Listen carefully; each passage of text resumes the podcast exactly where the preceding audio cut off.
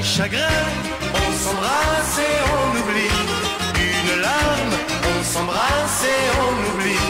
Que la vie est jolie pour tous ceux qui, qui s'embrassent et qui oublient. Bienvenue pour la septième émission d'On s'embrasse et on oublie, que j'ai euh, le plaisir, euh, je ne veux pas dans l'expression euh, exagérer, enfin exagérer, dans les mots, euh, la joie authentique que j'ai, de peur de, de faire des jaloux dans d'autres villes de France. Mais je n'y peux rien, c'est comme ça. Il y a des villes en France ou dans le monde, euh, lorsqu'on pose les pieds sur le sol de ces villes, il y a quelque chose. Et c'est le cas de Marseille. Nous sommes à Marseille.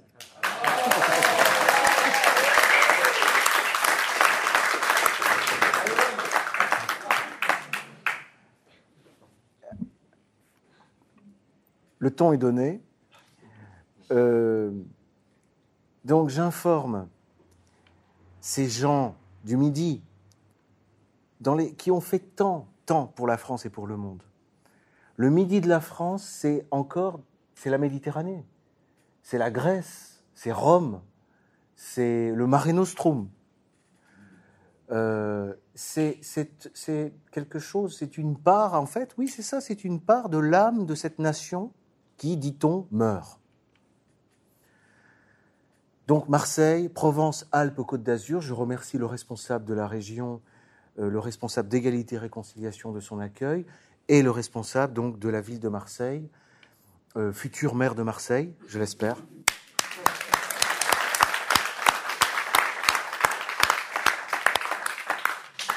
Nous aurions pu aussi enregistrer cette émission en mer, sur un bateau, car Marseille, c'est la terre et la mer.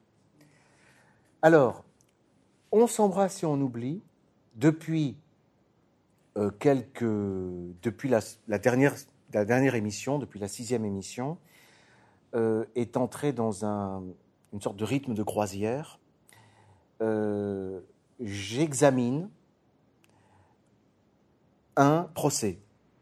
J'examine un procès de manière à enseigner les, les, règles de la procédure et à apprendre aussi aux gens, aux, auditeurs, à comprendre, analyser, lire un, un jugement ou un arrêt. Hein Il s'agit, en somme, d'un cours de droit. Et euh, pour l'enseigner le mieux, du mieux possible, je me place de façon euh, géographique dans la position d'un magistrat. Donc je suis ici président euh, d'une cour. Euh, et alors, c'est moi qui préside les débats et euh, l'assistance est composée donc de, mes conseillers. Vous êtes ici, nous avons à ma droite une rangée de conseillers et à ma gauche une deuxième rangée de conseillers, et ce qui forme un tribunal. Non pas un tribunal révolutionnaire ou un tribunal populaire, un, un tribunal. Alors, l'audience est ouverte et je passe en revue les causes. Il s'agit d'actualité judiciaire. Mais l'actualité, c'est quoi l'actualité? C'est il y a cinq minutes, c'est hier, mais c'est il y a une semaine, c'est il y a 2000 ans. Donc je ne m'interdis aucune étude. Euh, le procès d'Antigone devant Créon, c'est ça rentre dans le cadre de l'actualité judiciaire. C'est une question de euh, perspective historique. Et aujourd'hui, je voudrais examiner une cause euh, qui est celle donc de, Robert Forisson, qui passait devant les magistrats de la Cour d'appel de Paris en 1983. Alors, une audience est toujours précédée d'un appel des causes où l'on passe en revue les différents procès.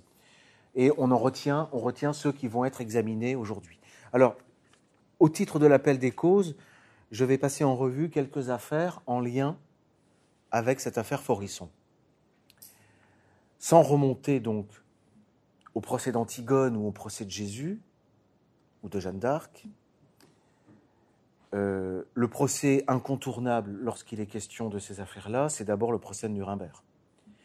Donc nous avons 1946, le procès de Nuremberg. J'oubliais, un an avant, 1945, le procès de Philippe Pétain et celui également de Robert Brasillac, hein, qui ont été condamnés à mort. Hein. Quelques années plus tard, on a eu aussi les, les procès de Laval et de Maurras. Quelques années plus tard, 1951, si je ne commets pas d'erreur, nous avons le premier procès de Paul Racinier. Hein.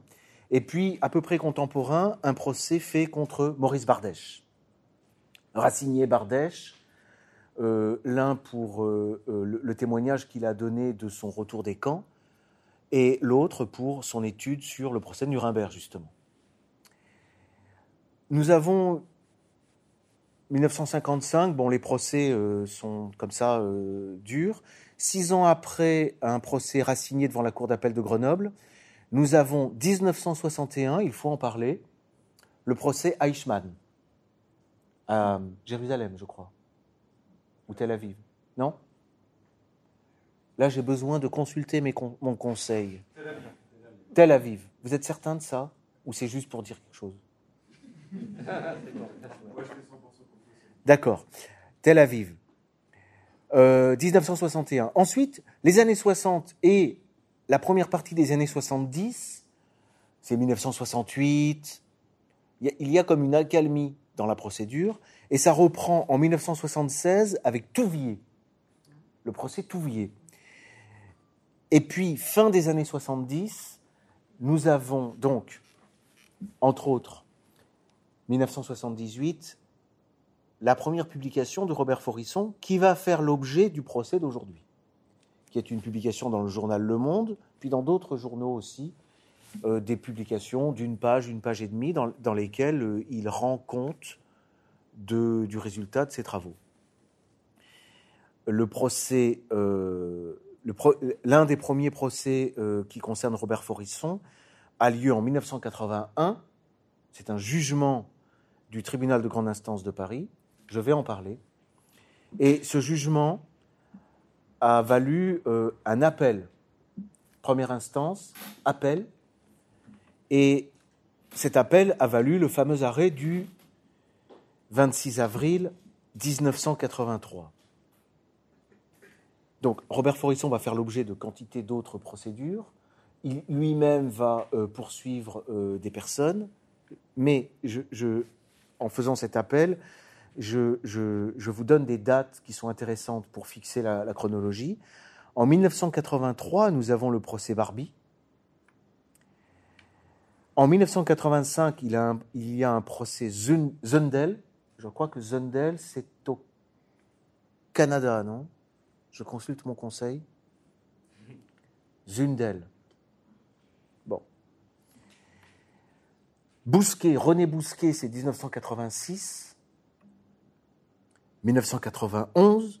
90, c'est une date importante puisque vous savez qu'il y a la loi Guesso hein, qui va permettre jusqu'à aujourd'hui de poursuivre euh, alors maintenant des dessinateurs, euh, euh, des gens qui n'ont, qui sont même pas, enfin, qui n'ont pas fait d'études, qui sont pas historiens, qui vont quantité des, pour un commentaire sur sur sur Facebook, pour bon, ça c'est la répression qui s'élargit quand même.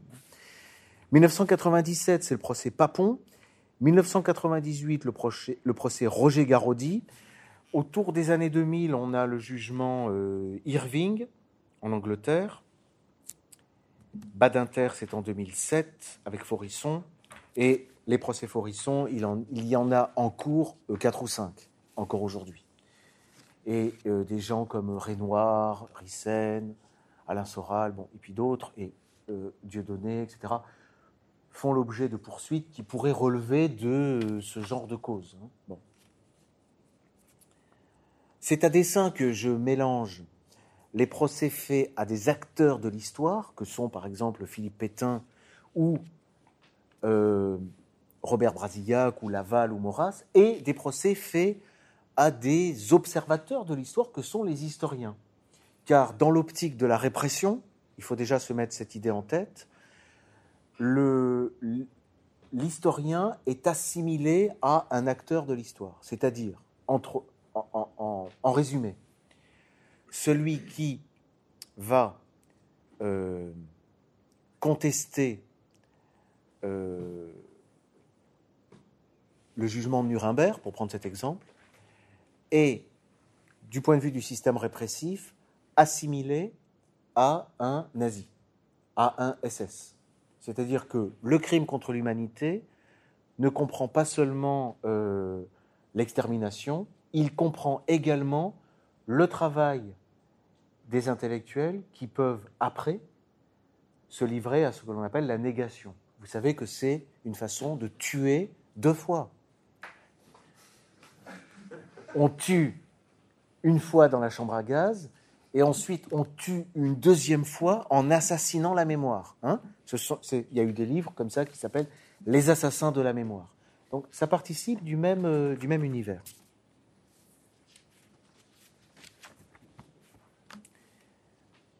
Alors, je ne dis pas que l'exercice est facile, hein, mais je rappelle que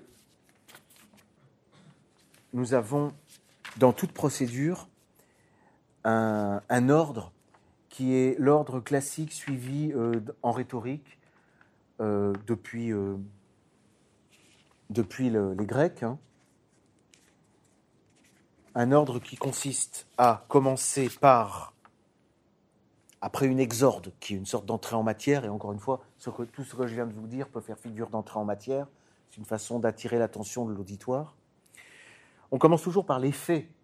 Les faits, c'est ce qu'on appelle la narration, la narration, qui est suivie de la confirmation, qui concerne la preuve des faits. Une fois qu'on a donné les faits et leurs preuves, on entre dans la phase proprement juridique. Cette phase, elle consiste d'abord à poser le problème, la question. Qu'est-ce qui nous divise? Sur quoi ne sommes-nous pas d'accord? Quelle est, quelle est, la cause de, cette dispute? Il peut y avoir plusieurs causes dans un même procès d'ailleurs, hein, plusieurs raisons de se disputer. Et une fois qu'on a posé, le juge, une fois qu'il a énoncé la cause de la dispute, je, précise que souvent, en pratique, cette phase est euh, euh, survolée hein, et pas toujours fait, faite correctement. On a la parole pour un côté, puis la parole pour un autre. Le pro et le contrat. Le juge doit systématiquement recenser la parole du pour et du contre, la parole pour et la parole contre, ensuite de quoi il donne la solution. Bon. Ça, ça fait penser aux règles de la, de la dissertation, vous savez, en philosophie, thèse, antithèse, synthèse. Mais en réalité, même en littérature, on, donne des conseils de méthode en disant il faut les faits, la problématique et puis euh, différentes parties de développement. Un procès suit normalement euh, cet ordre et un jugement est rédigé de cette manière. Alors, j'aborde directement la décision. Aujourd'hui, je vais changer par rapport à la dernière fois je vais me livrer à une lecture commentée de la décision de la Cour d'appel de Paris en date du 26 avril 1983. Parce que c'est un arrêt central encore pour aujourd'hui. C'est cet arrêt qui explique l'adoption de la loi Guessou en France. C'est de cet arrêt qu'il est question dans quantité de procès encore actuels. Et euh, il permettra, euh, du moins c'est ce que j'espère, euh, d'éclaircir, d'enrichir un peu la, culture générale, y compris celle des magistrats, qui nous écoutent aussi. Nous les saluons au passage. Alors, le, magistrat, euh, quand il rédige son, arrêt, commence par rappeler d'abord la date, le lieu, etc. Et puis il donne les parties en cause. Alors ici, nous avions euh, Robert Forisson avec des parties intervenantes que, je ne nomme pas parce que je vais être forcément contraint d'abréger. Hein. je simplifie. En face de lui, il avait comme adversaire la Ligue internationale contre le racisme et l'antisémitisme, euh, l'Association nationale des familles de résistants et d'otages morts pour la France.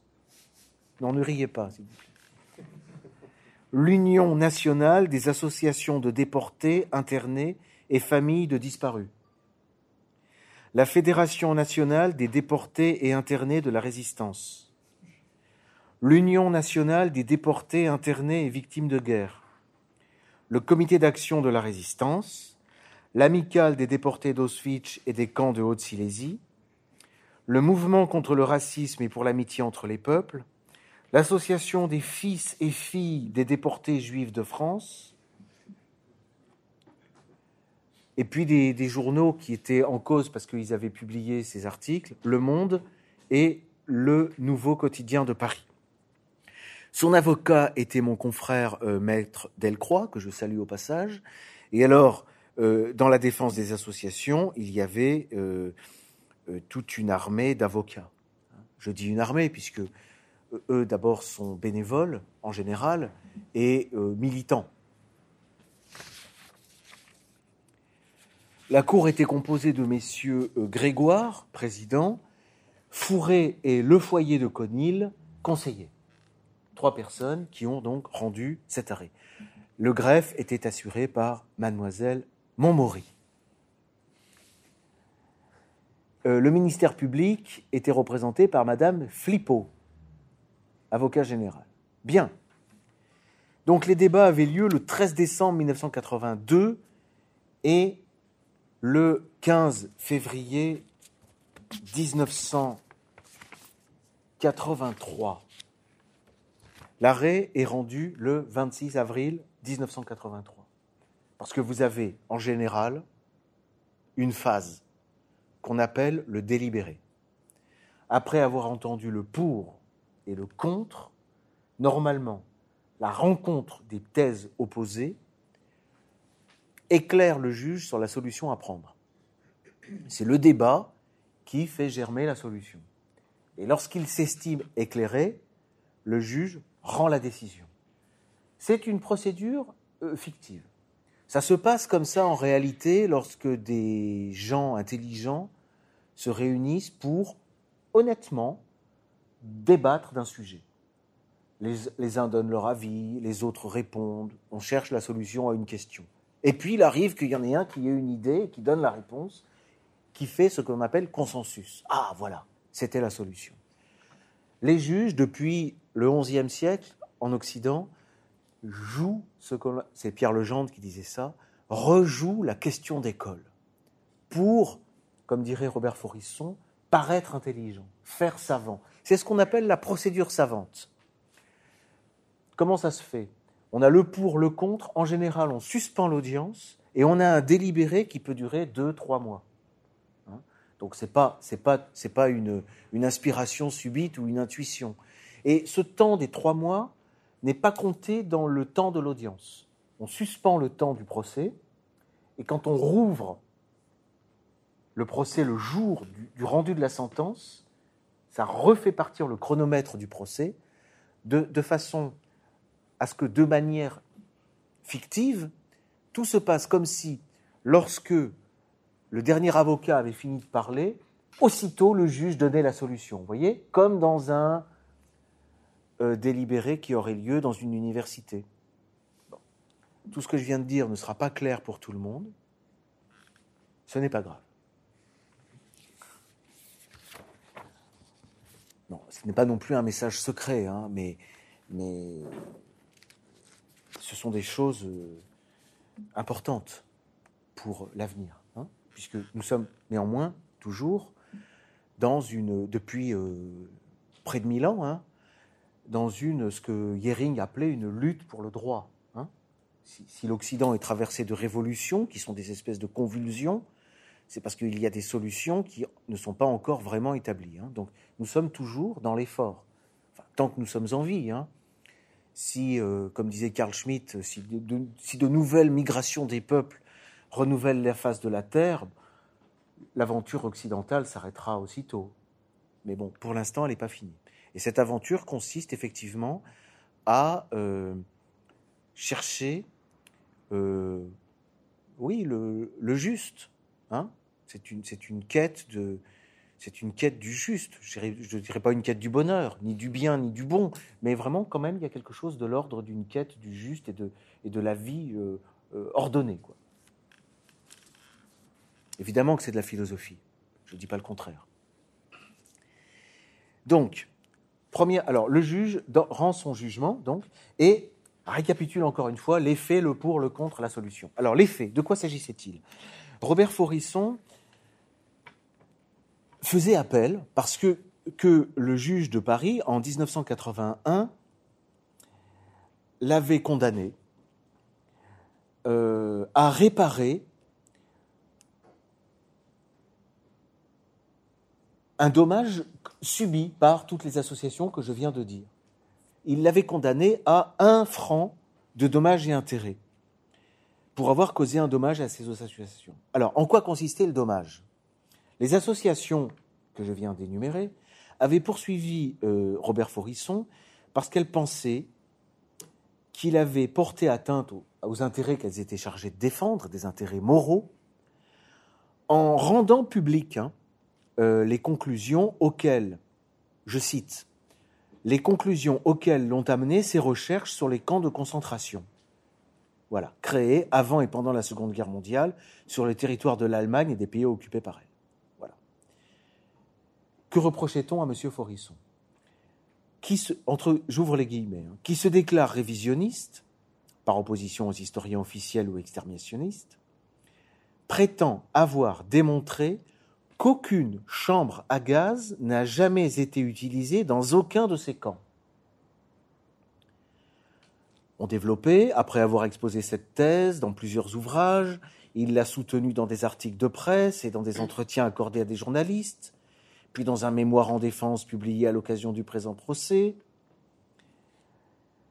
Élargissant le débat malgré les vives contestations qu'il a rencontrées, je cite, il en est venu à affirmer que, là le magistrat ouvre les guillemets, ce qui est contesté, c'est l'existence dans l'Allemagne hitlérienne des camps d'extermination.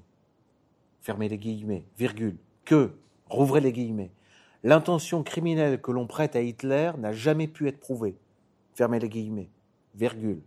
Que, on rouvre les guillemets, les prétendus massacres en chambre à gaz et le prétendu génocide sont un seul et même mensonge. Fermez les guillemets. Je suis obligé de prendre mille précautions. Virgule. Et finalement, que, dernier propos qui lui était reproché, ouvrez les guillemets, Hitler n'a jamais ordonné ni admis que quiconque fut tué en raison de sa race ou de sa religion. Fermez les guillemets. Bien. Phrase pour laquelle il a été condamné à trois mois de prison avec sursis par ailleurs. Alors, les premiers juges, la Cour d'appel est obligée de dire ce qu'on lui, lui soumet. Les premiers juges, les juges de première instance, après avoir affirmé le principe de la liberté de l'historien, principe, ont ajouté que les témoins encore vivants d'une époque récente méritent égard et considération,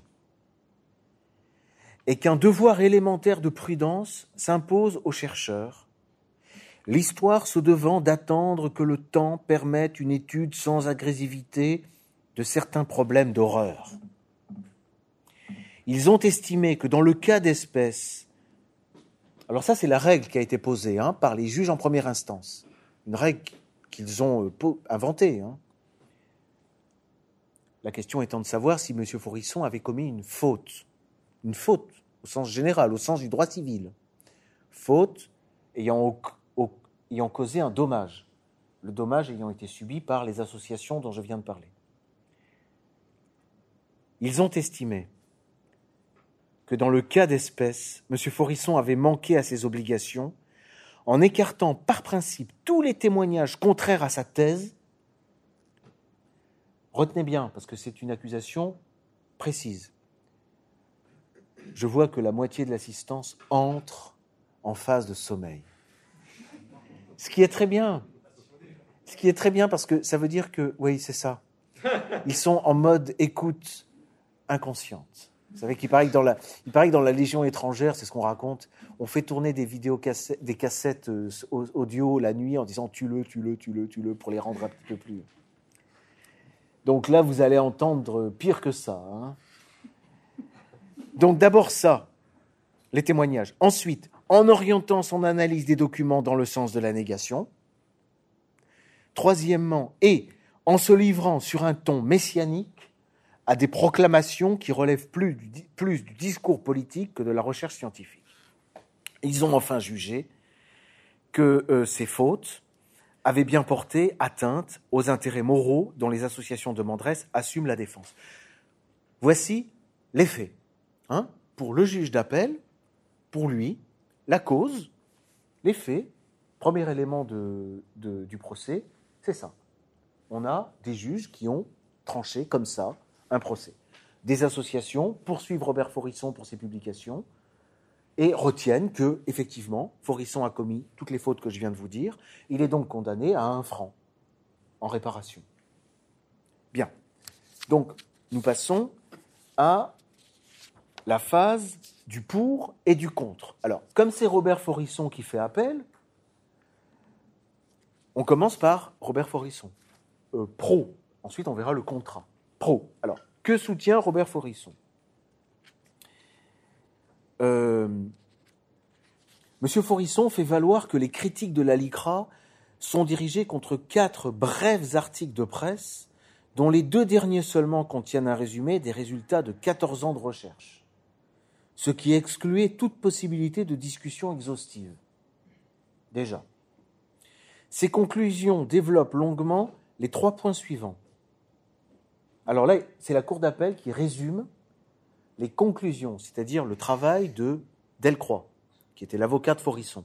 Les conclusions sont les écrits qu'un avocat remet au magistrat pour la défense de son client. Hein on est dans le cadre des droits de la défense. Normalement, d'ailleurs, un avocat, on ne peut pas l'attaquer pour le contenu de ce qu'il a écrit en défense de son... Sauf quand c'est Viguier qui défend Alain Soral. J'ai fait l'objet de poursuites pour avoir défendu Alain Soral, et d'ailleurs pas directement Alain Soral, mais un dessinateur dans le dessin Shoah-Outé. Et c'est lié d'ailleurs à Forisson, puisque en défendant le dessinateur euh, Shoah-Outé, j'étais obligé de parler des cheveux d'Auschwitz, des chaussures, des savonnettes et des abat-jours. Et sur ces sujets-là, il n'y a pas quand même grand monde à citer. Donc j'ai cité Robert Forisson. Voilà. D'où poursuite. Contre moi. Alors voilà comment le juge résume le travail de Delcroix. Son travail est de caractère scientifique et lui permet de répondre à toutes les objections qui lui sont faites par la LICRA, qui ne soupçonnait pas la complexité du problème qu'elle a soulevé. Il expose sur plus de 40 pages quels documents et quelles études le mettent en mesure d'affirmer que la croyance au, ouvrez les guillemets, prétendue chambre à gaz se heurte à une impossibilité de fait, de fait, hein, et qu'aucun des témoignages recueillis ne permet de conclure à leur existence. Il reproche au tribunal, on appelle, c'est un peu le procès du jugement, hein, de s'être contesté, de s'être contesté, là il y a une petite faute de frappe, de s'être contenté de généralités vagues et simplificatrices pour l'accuser de légèreté ou d'imprudence. Retenez ce terme. Légèreté ou imprudence. Alors que c'est lui-même qui met ses adversaires en demeure d'apporter ne serait-ce qu'un unique témoignage qui contredirait sa thèse de façon convaincante et que d'autre part, aucune preuve n'a davantage été apportée des prétendues falsifications qui lui sont reprochées. Vous voyez, depuis le départ, la cause euh, Forisson roule sur cette question des, falsifications. hein. Encore récemment, on a une affaire comme ça sur qui est maintenant en cassation, hein, puisque encore récemment, Robert Forisson a poursuivi des journalistes qui le traitaient de falsificateur. Il offre d'ailleurs de comparaître devant la Cour et de lui présenter un film qu'il a réalisé sur le problème des chambres à gaz.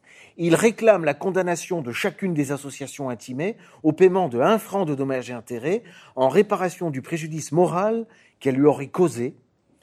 Voilà. Et puis, pour ses frais d'avocat, 35 000 francs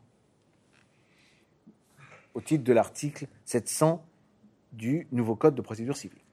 Voilà, la parole était donc le pour, hein, Robert Foris. Le magistrat équitable, après avoir entendu le pour, écoute le contre, c'est-à-dire la LICRA et toutes les autres associations. Que nous disent ces associations par rapport au jugement qui leur a donné gain de cause? Elles nous disent la LICRA, qui fonde son action sur les articles 1382 et 1383 du Code civil. Alors, j'explique. 1382 du Code civil, à l'époque, ça signifie tout fait quelconque de l'homme qui cause à autrui un dommage oblige celui par la faute duquel il est arrivé à le réparer. C'est la responsabilité civile. Une faute qui cause un dommage, réparation, et c'était sur ce fondement-là que les associations attaquaient Robert Forisson. Hein. Reproche à M. Forisson. 1 d'avoir écarté systématiquement et sans explication des témoignages et des documents importants qui vont à l'encontre de sa thèse. Prenez note, auditeurs, de ce point.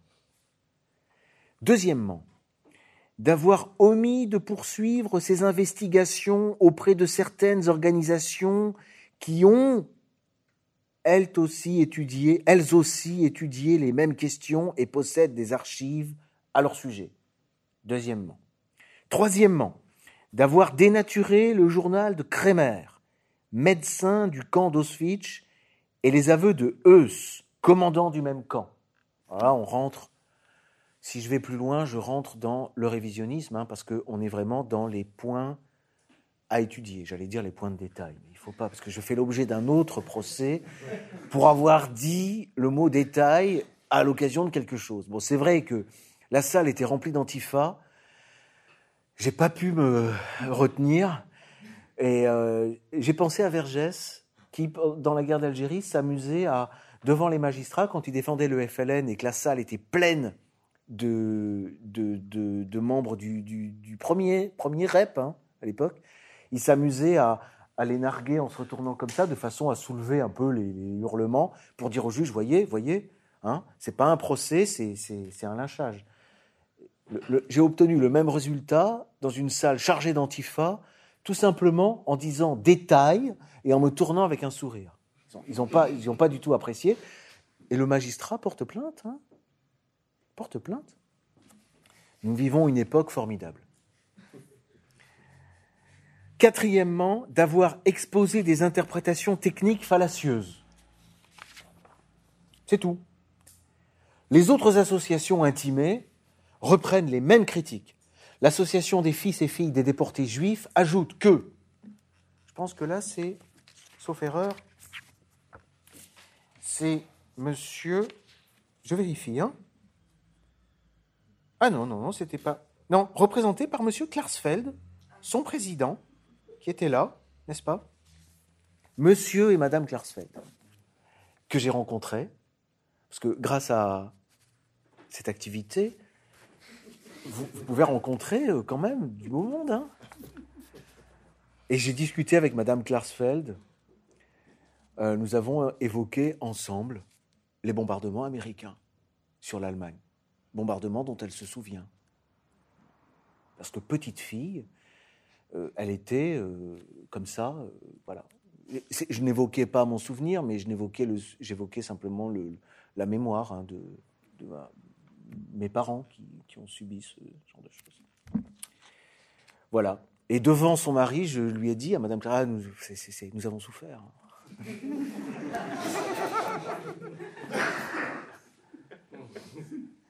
Tout ça étant strictement inconscient. Hein. Je suis le jouet de mon inconscient, comme nous tous. Hein. Ça s'analyse. Je, n'y peux rien. Hein. Je suis absolument irresponsable. Les autres associations, donc voilà, que dit Klarsfeld Ajoute que M. Forisson nie la réalité de la mort des Juifs, fermez les guillemets, et cause ainsi, ouvrez les guillemets, une violente souffrance, fermez les guillemets, à leurs descendants, en même temps qu'ils, ouvrez les guillemets, fomentent sciemment la haine antisémite, fermez les guillemets, et, rouvrez les guillemets, ouvrent la voie à une possible tentative de réhabilitation du nazisme. Fermez les guillemets. Je salue le confrère. C'est pas mal. C'est bien. J'avoue. Ces associations, à l'exception de la LICRA et des fils et filles de déportés juifs, sollicitent le bénéfice de l'article 700, c'est-à-dire que eux aussi, ils demandent des frais d'avocat. Et eux, des avocats, il y en a une vingtaine, donc ça va être plus cher. Bien. Bon. Le juge ayant entendu le pour et le contre, il va rendre sa décision. Et là, c'est la sentence. Alors, on va faire une pause, parce que vous savez que le temps du délibéré, c'est suspendu. Alors, nous allons faire une brève pause, et je signale au monteur de, de lancer Enrico Macias.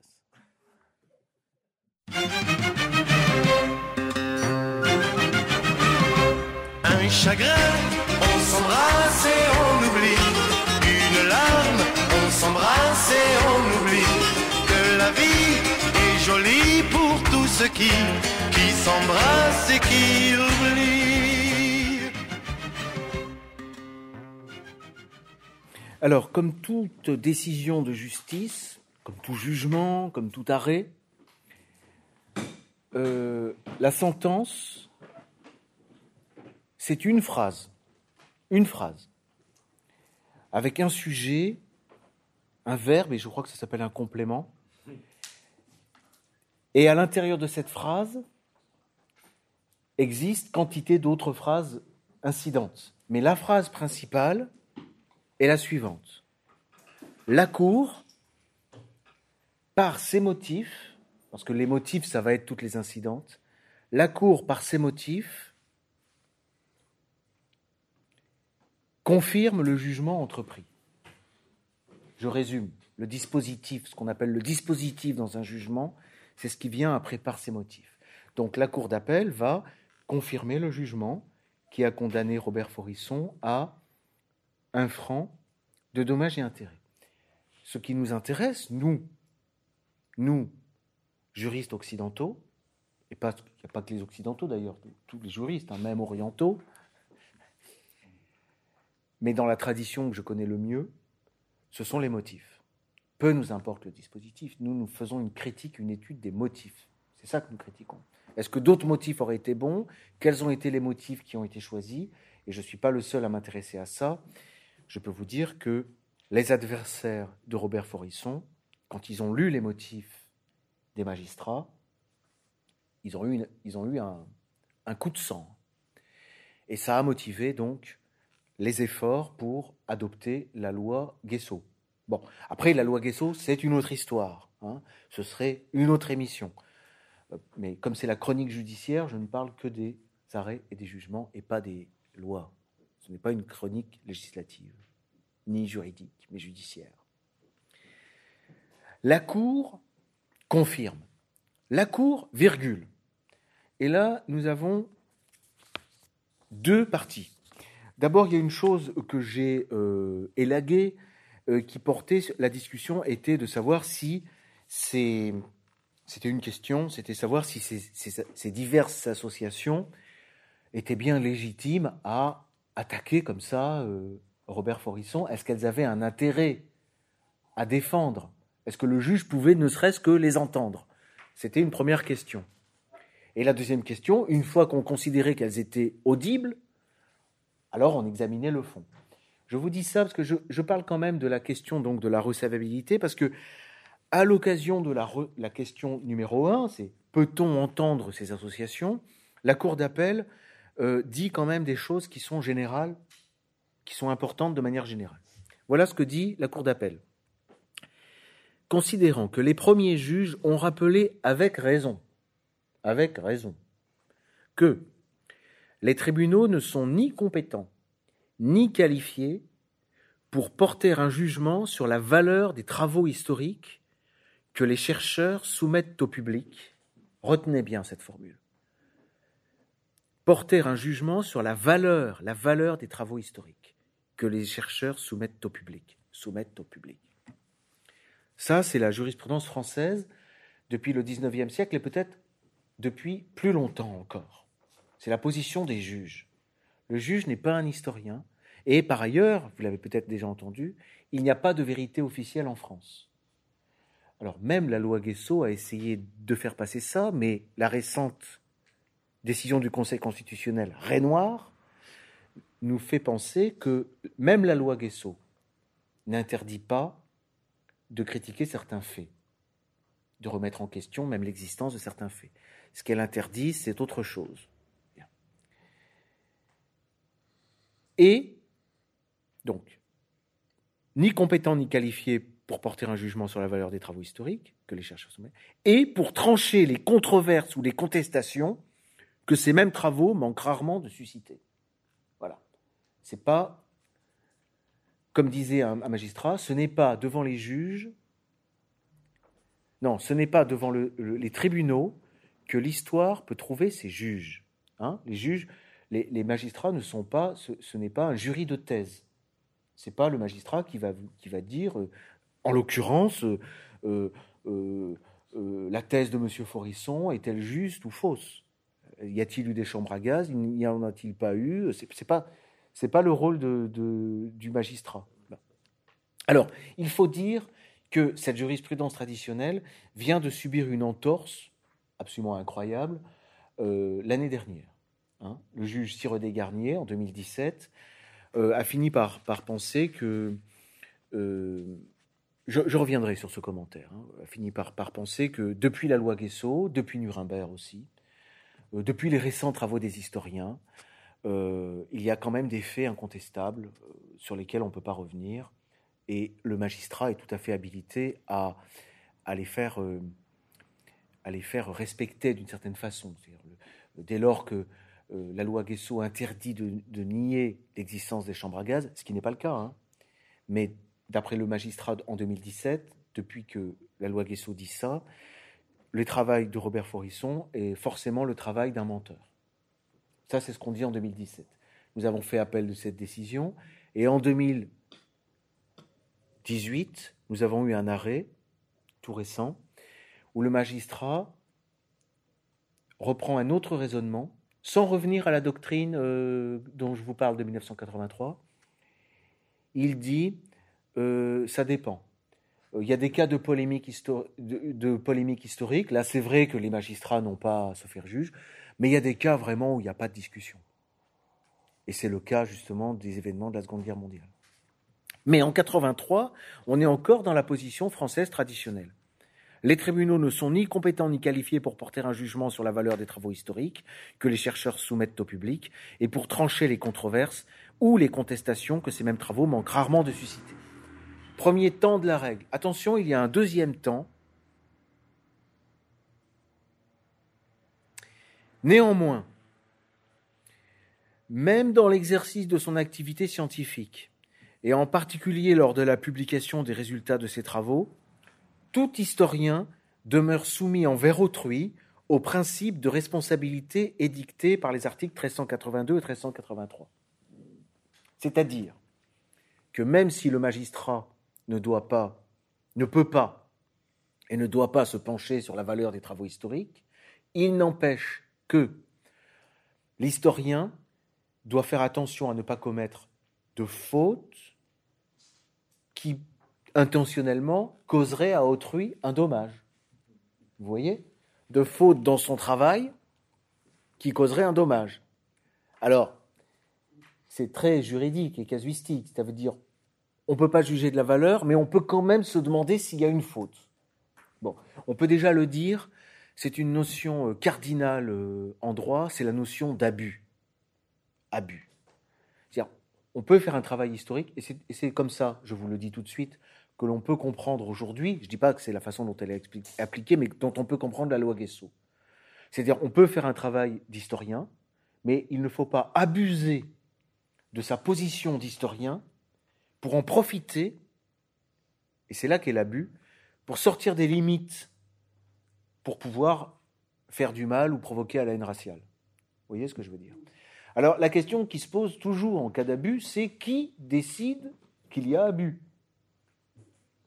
Et dans ces cas-là, il y a toujours deux positions. Soit c'est le juge, soit c'est l'historien. Ici, c'est le juge. C'est le juge. Alors, comme c'est le juge, même si on ne le dit pas, ça lui, donne quand même un droit de regard sur le travail de l'historien. Donc c'est quand même un dossier compliqué. D'ailleurs, si j'évoque ces complications, c'est à l'adresse des historiens qui m'écoutent.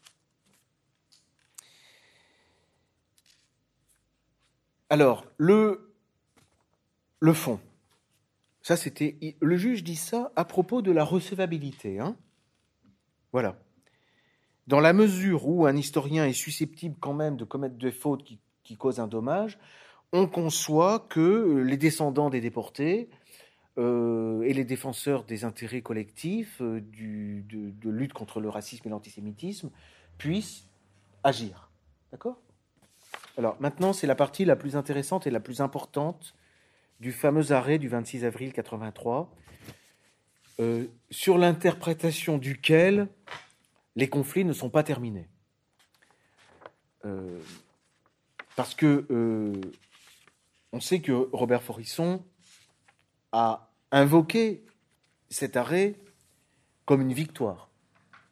Et c'est comme ça que cet arrêt a été perçu par ses adversaires, comme une défaite, je vous le répète, qui a valu finalement l'intervention du législateur.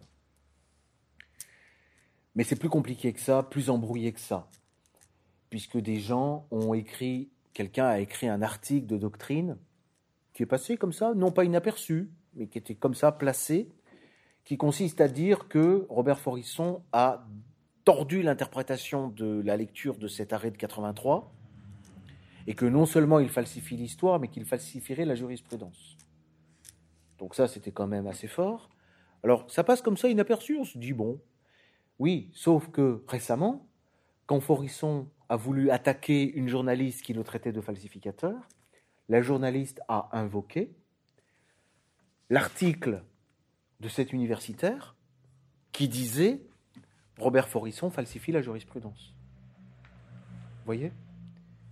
Voilà. Donc ces questions sont difficiles.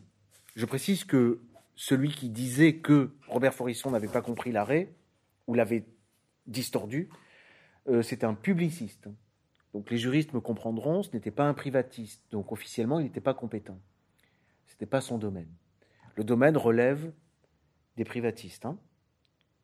droit privé et sciences criminelles, puisque c'est un arrêt de droit privé, de droit civil. C'est de la responsabilité civile. Hein. Donc personnellement, je suis habilité à examiner cette décision. Considérant que la présente instance a été initialement introduite par la LICRA à l'occasion des articles de presse visés ci-dessus et principalement des deux lettres adressées au monde par M. Forisson en décembre 1978 et janvier 1979.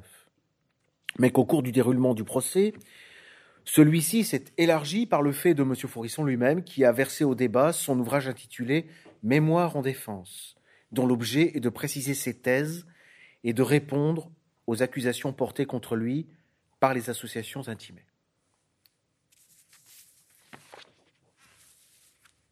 Peu à dire sur ce considérant. Nous allons fixer des règles, je m'arrêterai après chaque considérant. D'accord? Dixième considérant. Considérant qu'il ressort de ces diverses publications comme des conclusions prises devant la Cour que les recherches de M. Forisson ont porté sur l'existence des chambres à gaz, qui, à en croire de multiples témoignages, auraient été utilisées durant la Seconde Guerre mondiale pour mettre à mort de façon systématique une partie des personnes déportées par les autorités allemandes. Point virgule. Sans commentaire? Est-ce qu'un conseiller veut intervenir? Alors on notera effectivement aurait été sous la plume du magistrat de la Cour d'appel de Paris. C'est déjà quelque chose. 1983. Onzième considérant qu'à s'en tenir provisoirement, alors deux parties dans ces motifs. Première partie, deuxième partie. Le juge annonce la première partie. Il va y avoir un oui, mais. Alors, le oui. Considérant qu'à s'en tenir provisoirement au problème historique que M. Forisson a voulu soulever sur ce point précis, il convient de constater que les accusations de légèreté formulées contre lui manquent de pertinence et ne sont pas suffisamment établies. Point virgule. On est toujours dans le même considérant, hein, pardon. Euh, ce point précis, c'est celui qui vient d'être évoqué, c'est l'existence des chambres à gaz. Hein. Donc, sur le point de l'existence des chambres à gaz, les accusations de légèreté manquent de pertinence. Non, alors là, on demande des explications. Je poursuis ma lecture du considérant. Qu'en effet, la démarche logique de M. Forisson consiste à tenter de démontrer par une argumentation, et là le magistrat l'ajoute à la plume, manuscrit, ce n'est pas tapé à la machine, c'est manuscrit, par une argumentation qu'il estime de nature scientifique, que l'existence des chambres à gaz, telle que décrite habituellement depuis 1945, se heurte à une impossibilité absolue, qui suffirait à elle seule à invalider tous les témoignages existants, ou à tout le moins à les frapper de suspicion. Poursuivons le raisonnement. Hein. On, connaît la conclusion du magistrat, il vient de la dire. Hein. manque de pertinence hein, sur la question des chambres à gaz, de l'existence des chambres à gaz. Donc, le juge vient de poser la démarche telle qu'il la perçoit de M. Forisson. Point virgule donc. Que s'il n'appartient pas à la Cour de se prononcer sur la légitimité d'une telle méthode, vous voyez, vous allez voir, hein, on va être dans le problème de l'abus dont je viens de vous parler. Le problème d'arriver à fixer la limite, est-ce qu'il est sorti ou pas du rôle du domaine de la recherche? S'il n'appartient pas à la Cour de se prononcer sur la légitimité d'une telle méthode, ni sur la portée des arguments exposés par M. Forisson, c'est vrai, virgule, il n'est pas davantage permis d'affirmer, eu égard à la nature des études auxquelles il s'est livré, qu'il a écarté les témoignages par légèreté ou négligence, ou délibérément choisi de les ignorer. Point virgule. Ce n'est pas permis de l'affirmer pour la Cour d'appel de Paris en 1983. C'est pas permis. Point virgule. Donc ça, c'est un argument hein, par rapport à la démarche de Forisson. Qu'en outre, personne ne peut, en l'état, pour l'instant, hein, le convaincre de mensonge lorsqu'il énumère les multiples documents qu'il affirme avoir étudiés et les organismes auprès desquels il aurait enquêté pendant plus de 14 ans. Point virgule. Et là, c'est constitué de façon curieuse parce que le juge nous a d'abord donné sa conclusion, hein, accusation euh, de légèreté, manque de pertinence, point virgule. Mais il revient que la valeur des conclusions défendues par M. Forisson relève donc de la seule appréciation des experts, des historiens et du public. Ça, c'est référence à la règle qui était euh, posée tout à l'heure. Hein. Les tribunaux ne sont, ni compétents ni qualifiés pour porter un jugement sur la valeur des travaux historiques, sauf donc faute. Là, sur le point de l'existence des chambres à gaz, le magistrat ne constate pas de faute, donc la valeur des conclusions défendues par M. Forisson, c'est-à-dire c'est quoi la valeur Les conclusions, c'est quoi? Pour Forisson, les conclusions de Forisson, c'est qu'il n'y a pas pu exister, il n'y a pas eu de chambre à gaz. Hitler. Quelle est la valeur? Est-ce que c'est bon Est-ce que c'est fort, faible comme, conclusion? Qu'est-ce que ça vaut? Est-ce que ça vaut rien ou est-ce que c'est c'est une conclusion de grande valeur?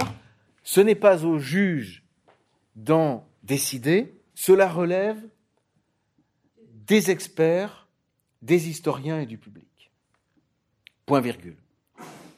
Fin de la première partie. Ça, c'était la première partie. Vous voyez? Commence la deuxième partie, le mais.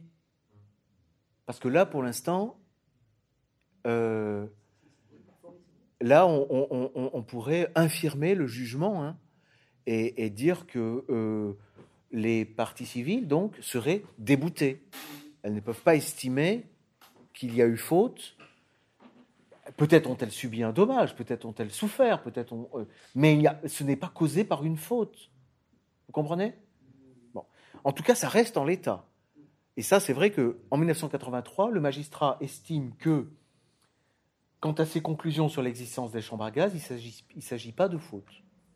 Mais, considérant qu'une lecture d'ensemble des écrits soumis à la Cour fait apparaître que M. Forisson se prévaut abusivement de son travail critique. Voilà l'abus. Pour tenter de justifier sous son couvert, mais en dépassant largement son objet, des assertions d'ordre général qui ne présentent plus aucun caractère scientifique et relèvent de la pure polémique. Alors, notez que si ces assertions d'ordre général ne présentent plus aucun caractère scientifique, c'est que les assertions précédentes, elles, en présentaient au moins un caractère. Hein. Là, il n'y en a plus aucun. Mais il y en avait un. C'est-à-dire, et c'est ça qui est important dans cet arrêt de 83. Vous avez des magistrats qui nous disent que euh, conclure à l'inexistence des chambres à gaz relève de la science. Et cette conclusion, si tant est que euh, les magistrats puissent en juger, enfin, en tout cas, pour eux, cela relève des experts. Hein, c'est du domaine scientifique. C'est un arrêt, je vous le, dis, qui est controversé, hein, qui est discuté, qui est critiqué. Ce n'est pas si évident. C'est pour ça que j'en parle. C'est pour le soumettre à euh, votre expertise et à votre réflexion. Relève de la pure polémique. Point virgule. Alors, on attend de savoir, d'en savoir plus. En tout cas, moi, j'ai hâte de lire la suite. Qu'il est délibérément sorti du domaine de la recherche historique et a franchi un pas. Vous voyez, il y a vraiment le domaine physique, hein, comme euh, un, terrain. Hein. Il y a un, terrain goudronné, puis il y a un terrain avec du gazon.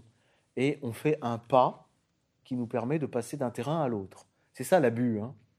Il était sur le gazon, il est rentré sur le goudron. Il a fait un pas.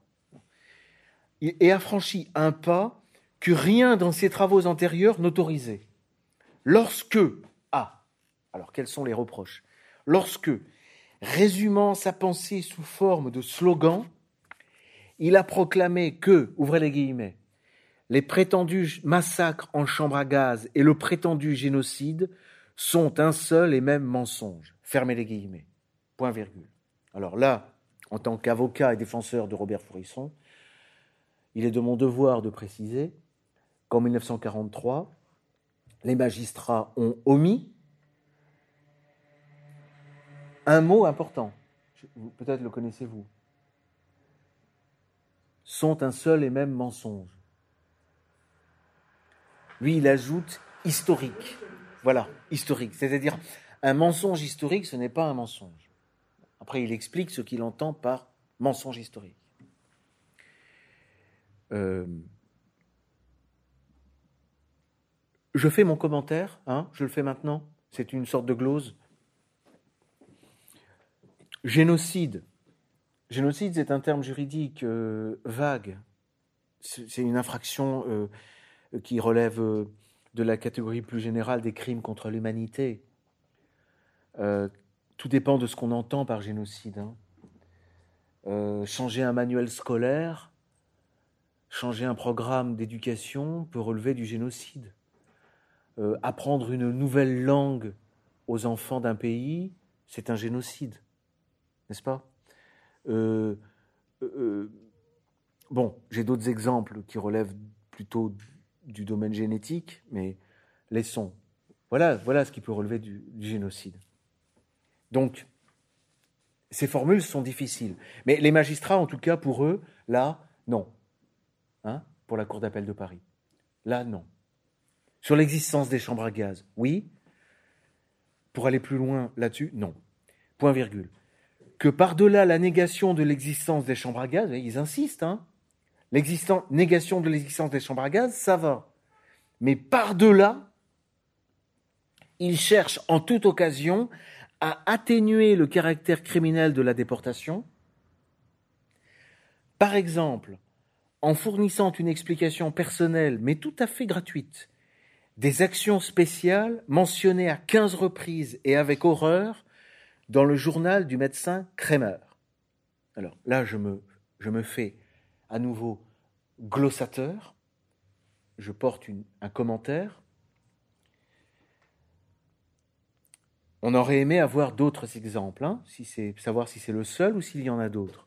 Mais sur celui-là roule effectivement une polémique, une polémique d'experts qui ne me concerne pas en tant que je ne suis pas historien. Enfin, je suis historien du droit, si vous voulez.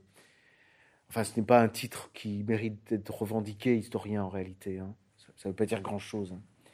Euh, avocat, oui, c'est un titre, ou magistrat, ou juriste, ou médecin, ou théologien. Mais historien. D'ailleurs, je fais une digression là. Ce n'est pas Robert Forisson qui a revendiqué le fait d'être historien. Hein. Ce sont eux, j'ai sauté le passage, c'est en première instance d'ailleurs, ce sont eux qui ont dit, voilà, il a agi comme historien. Pourquoi ils ont dit ça? Précisément pour soumettre Robert Forisson au devoir de l'historien, qui est de faire attention à ne pas commettre de fautes. Parce que cette jurisprudence sur oui, l'historien fait ce qu'il veut, mais attention à ne pas commettre de fautes, elle existait au préalable. Donc c'est eux qui ont. C'est pas. Euh, on, nous fait toujours croire dans les audiences que Robert Forisson s'est battu pour qu'on reconnaisse son titre d'historien. Jamais de la vie. Il a laissé les choses faire. Et ça, avec a raison. Hein Quoi de plus ridicule que quelqu'un qui se bat pour qu'on lui reconnaisse le titre d'historien? Alors le, alors, le journal du médecin Kramer, il y a toute une polémique. Euh, c'était un médecin anti-nazi qui travaillait dans les camps. Et il a tenu quotidiennement, hein, je crois, son journal.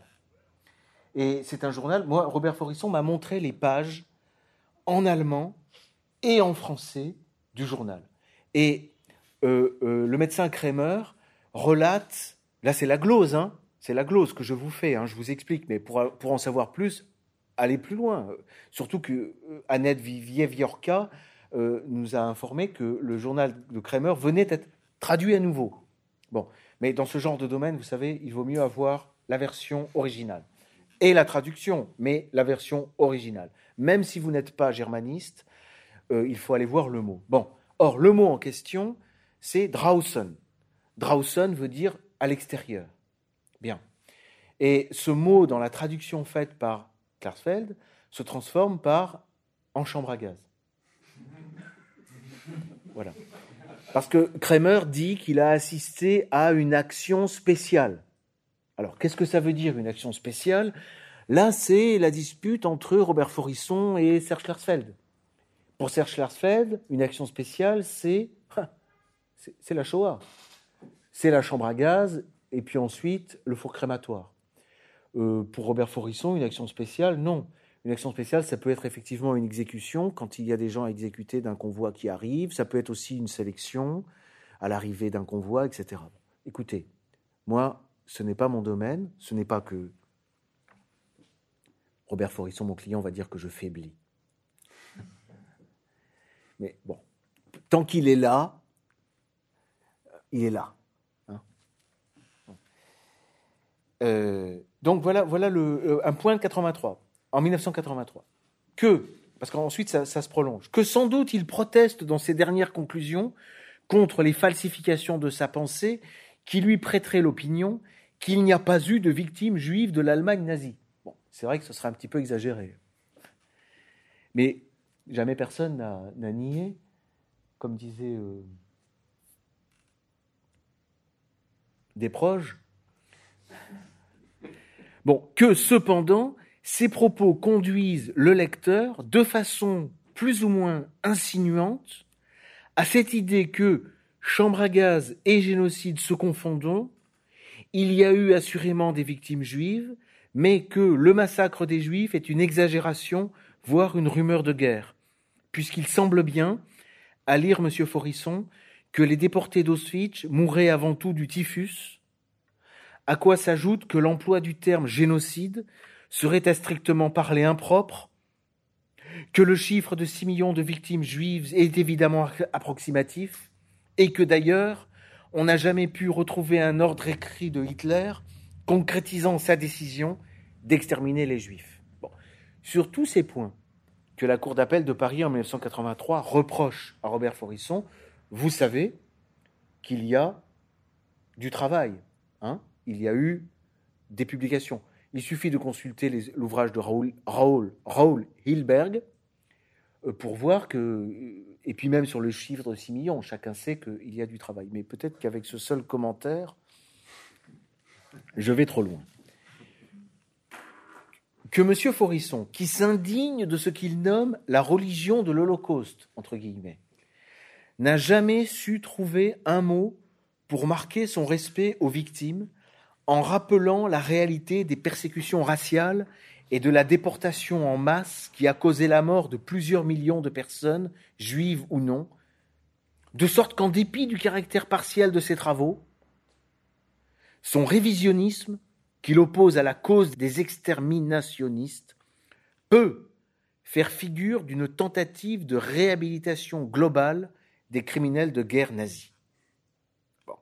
Là, on en a fini sur la liste des, reproches hein, faits par la Cour d'appel de Paris à Robert Forisson. Euh, réhabilitation est un terme juridique. Hein. Euh, je ne sais pas quelle est l'intention de Robert Forisson, mais euh,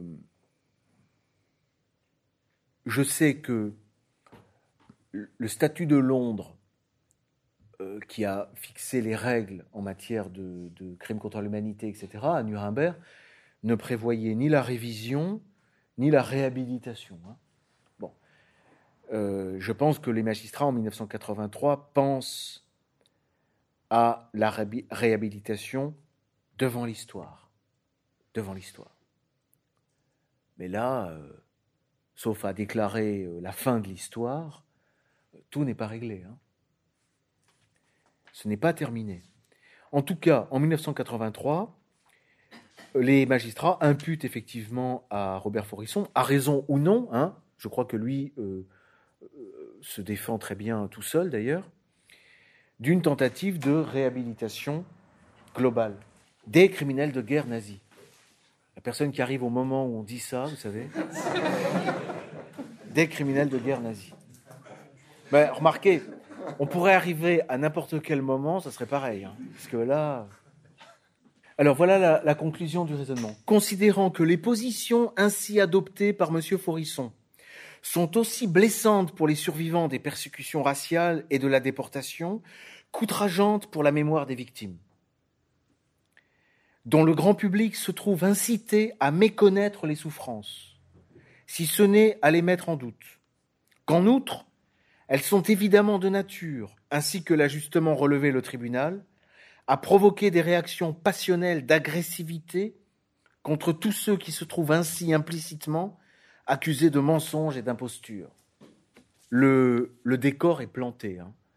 Euh, en 1983, avec cet arrêt de la Cour d'appel de Paris, quasiment tout est dit, quasiment tout, sauf le plus essentiel, le problème de l'existence des chambres à gaz.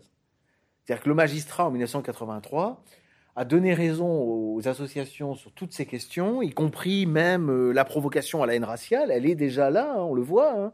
Euh, la loi Guesso est déjà en embryon hein, dans l'arrêt de 83.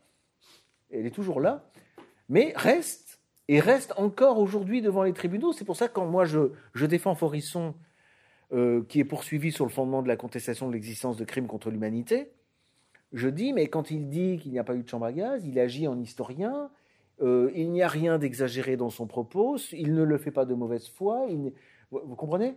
Il, est dans le travail de l'historien, donc il ne viole pas la loi Guesso. puisque la loi Guesso n'a jamais, c'est Jakubowicz qui le dit, jamais aucun historien n'a été poursuivi pour son travail. Et on n'interdit absolument pas les recherches historiques, y compris sur la Seconde Guerre mondiale. C'est la position de la LICRA. Bon, alors bon, si vous n'interdisez pas les poursuites, vous ne pouvez pas interdire à Robert Forisson, pour sa défense, de dire mais moi je prétends avoir fait un travail honnête et euh, euh, euh, sans mauvaise foi et sans, comment dit le texte, sans exagération. Donc conclusion du raisonnement de la Cour d'appel de Paris, considérant que les fautes de M. Forisson, on a vu les fautes, hein, ont causé le préjudice invoqué par les associations intimées. Voilà le motif. Vous avez dit qu'il y avait euh, deux points dans la sentence, euh, la négation des chambres à gaz et la négation du génocide. Euh, la première semble relativement acceptable dans le, dans le, sens où c'est un, un, travail historique qui est fait dans, avec une certaine bonne foi, si j'ai bien compris. C'est ça. Mais la négation du génocide, euh, j'ai pas compris enfin, quelle était la position de Forisson là-dessus. Très bien. Bon, écoutez, euh, je ne, je ne signerai pas hein, euh, la, façon, mais ma foi, c'est une façon de résumer les choses, parce que c'est pas évident à résumer. effectivement, c'est un petit peu ça. en 1983, le magistrat dit bon, Robert Forisson peut dire qu'il n'y a pas eu de chambre à gaz, mais il peut pas dire qu'il n'y a pas eu de génocide. Et quand vous me dites j'ai pas bien compris, euh, vous n'êtes pas la seule. Euh, et la thèse sur cet arrêt de Robert Forisson, c'est que la première partie sur le fait qu'il a le droit de, nier l'existence des chambres à gaz, cette première partie est claire. Cette première partie qui lui donne raison est claire. Et pour lui, la deuxième partie qui lui donne tort est incompréhensible. Voilà. C'est ce n'est pas, ce n'est pas clair, ce n'est pas évident. Voilà. Et c'est la deuxième, la deuxième partie. Et d'ailleurs, vous avez vu, j'ai eu plus de mal à, lire et à avancer dans le cours de la deuxième partie. Euh, euh, c'est beaucoup, c'est beaucoup de l'histoire en même temps. Hein, c'est pas évident. Voilà.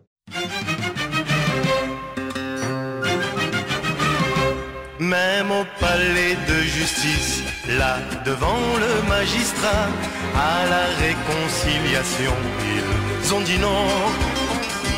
Ils seraient encore mariés et plus heureux qu'aujourd'hui s'ils s'étaient dit on s'embrasse et on oublie.